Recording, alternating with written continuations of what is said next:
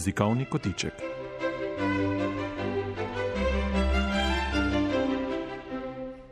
Sezono jezikovnih kotičkov začenjamo z nizom krajših pogovorov z delovno skupino za slovenski jezik, ki na Sloriju ponuja različne oblike jezikovne podpore naši skupnosti.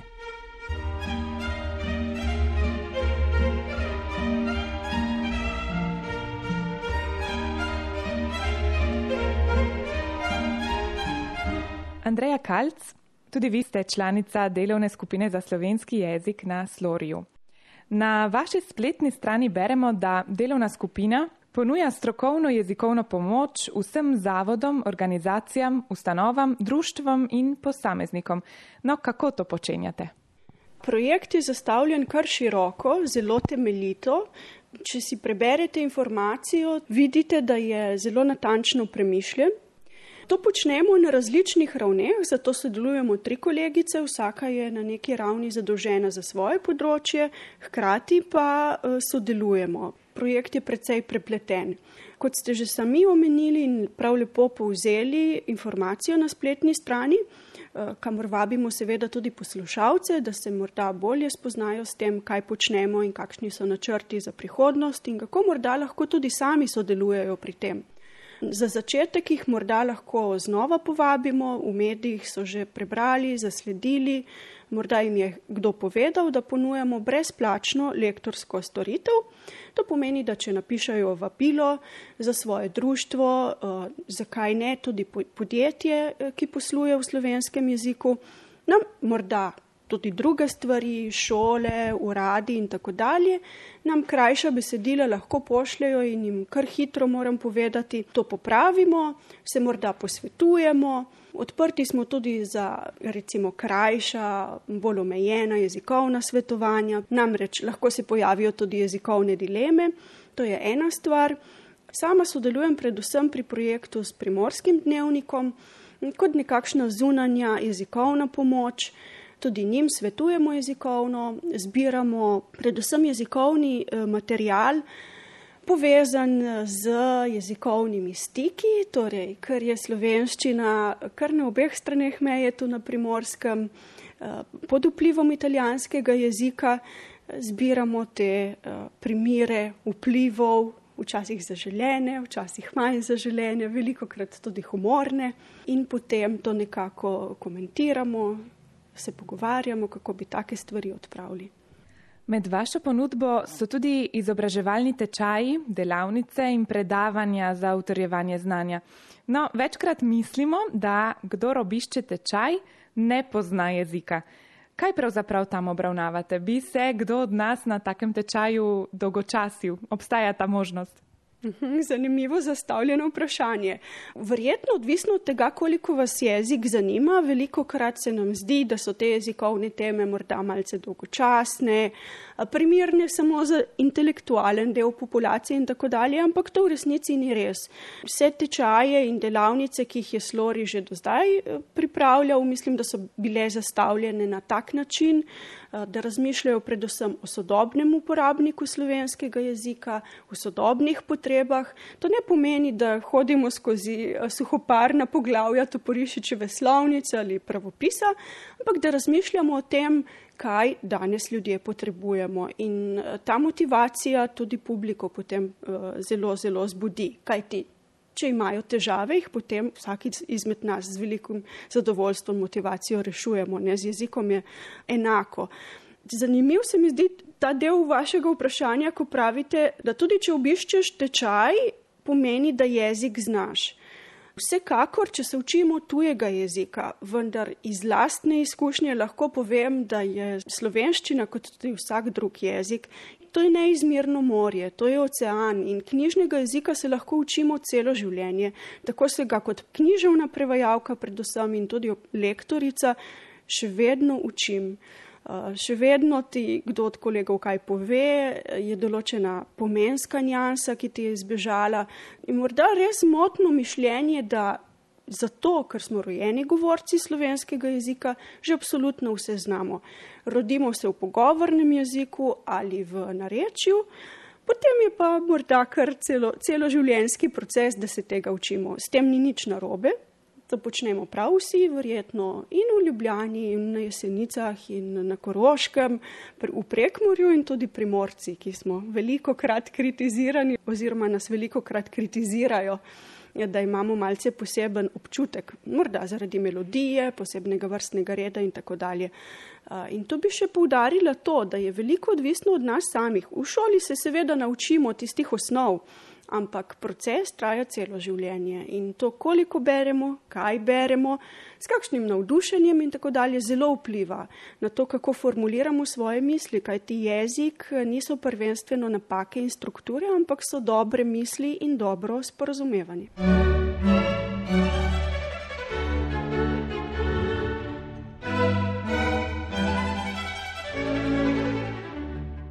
Povedali smo že, da spada v vašo ponudbo brezplačno lektoriranje. Kako so se naša društva, podjetja, zavodi odzvali na to ponudbo? Ja, lektoriranje je malce nenavadna dejavnost, predvsem za tiste, ki je niso vajeni. Zdaj v slovanskem svetu je lektoriranje nekaj povsem sprejemljivega, kar imajo čisto vsi slovanski jeziki. V romanskem svetu to ni tako in mislim, da je ta kultura jezika in tradicija eh, na tem koncu prav zato malce svobodna in so ljudje bolj rezervirani do tega. Odkrito rečeno je meni to zelo skrbelo, ker vem, da poseg v tuj tekst pomeni za avtorja teksta, za pisca, včasih zelo veliko psihološko breme. Skozi ta proces sem šla sama, kajti tudi moja besedila popravljajo In to zna biti boleče. Moram priznati, da me je presenetil zelo pozitiven odziv. Uh, mislim, da skoraj da nismo še imeli težav. No, v nekaj letih eh, dela na tem področju se naučiš potem tudi, uh, kako pristopiti malce drugače, kako ljudem povedati, da ne gre za to, da bi bili nepismeni, če je vse rdeče, da nas včasih morda tudi zmoti program, ki popravlja in če samo zamenjamo vrstni red, je videti, da je ogromno napak, pa jih v resnici ni da gre tu za nek povsem normalen profesionalen proces. Nekdo besedilo za nami mora prebrati, sami namreč nekateri vidijo, nekateri so res izvrstni, ampak teh, odkrito rečeno, je zelo malo. Preostali pa potrebujemo neke vrste uh, bravca, saj lektorjev, ne etimološko gledano, nič drugega kot bralec. To ni nekdo, ki zna bolje od nas jezik, no, profesionalno se seveda s temi temami ukvarja, morda določene stvari bolje razume. Vendar gre za absolutno naraven proces, da za nami nekdo prebere. No, odziv je bil tako kakovostno, kot tudi eh, kvantitativno, številčno zelo dober. Začeli smo konec sezone prejšnje, da tako rečemo, ne konec šolskega leta, nekako se na ta način miri v svet, tudi tistih, ki nismo v šolstvu. Eh, in Kljub temu in čez poletje recimo je bilo kar, kar nekaj odzivov. Na dan dobivamo po eno prošnjo do dve, eh, tako da je kar dobro, da se tu izmenjujemo tri kolegice, mm, moja malenkost, Maja Melinc Mlekuš in Matejka Grgič, ki se s tem že veliko dlje od naju ukvarja, ampak je včasih tudi kar naporno slediti vsemu. Katere pa so najpogostejše napake, ki jih popravljate? Zanimivo vprašanje. Namreč na samo popravljanje sama drugače gledam kot večina mojih lektorskih kolegov. Zame je jezik predvsem mišljenje in sporočanje misli in pri tem ne gledam toliko na napake, ampak no, kljub vsemu ne morem reči, da je velika večina pravopisnih napak, kajti šole vendarle na tej ravni funkcionirajo. In lektoriranje je dan danes vse manj popravljanje samo vejic in velikih in malih začetnic. Tega se morda hitreje prav vsi naučimo. Na ravni mišljenja, torej na ravni upovedovanja svojih misli tisti trenutek, ko se misel pretvori v besede in v slovenski jezik, ali kot sem že omenjala in še bom veliko krat, liminalni jezik, tisto, kar ni ne italijanščina in še ni prava slovenščina, na tej ravni je pa morda kar največ stvari. So tudi določene kulturne razlike med tem, kako se obnaša knjižna slovenščina in kako se obnaša knjižna italijanščina, kjer prevzemamo določene navade, kot je recimo naslove del, publikacij, prireditev Italijani, pa ne samo oni, tudi drugi narodi dajajo v narekovaje, slovenci pa ne. Zato uporabljamo recimo ležečo pisavo ali pa celo tega ne. A to je ena izmed takih zanimivosti. Druga stvar je, da slovenščina malce manj prenaša citatne izraze iz angleščine. Tu je recimo primer predvsem računalniškega jezika in računalniške terminologije. Če bo v italijanščini povsem sprejemljiv mouse, desktop, file, v slovenščini zato poznamo zelo dobre, morda tudi zanimive, včasih tudi hudomušne izraze, kot so miška, namizje in dokument. Tudi ta je seveda tujka, ampak na mizi je morda celo kalk, a ne. Vendar smo slovenci v teh primerjih malce bolj previdni in tudi kreativni, ne na zadnje, zakaj pa ne. Večina napak je potem povezana tudi z vrstnim redom, ki je v knjižni slovenščini zelo standarden in precej trdno določen.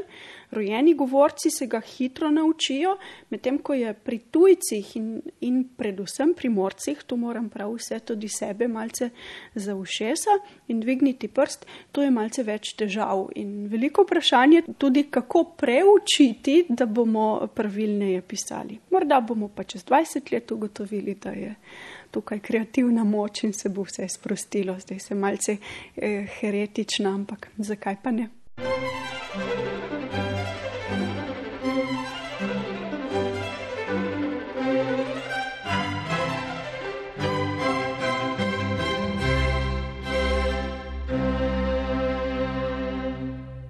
Poslušali ste jezikovni kotiček, v katerem v teh tednih spoznavamo poslanstvo delovne skupine za slovenski jezik, ki od letošnjega leta deluje pri Sloriju. Uredništvo Lucija Tavčar.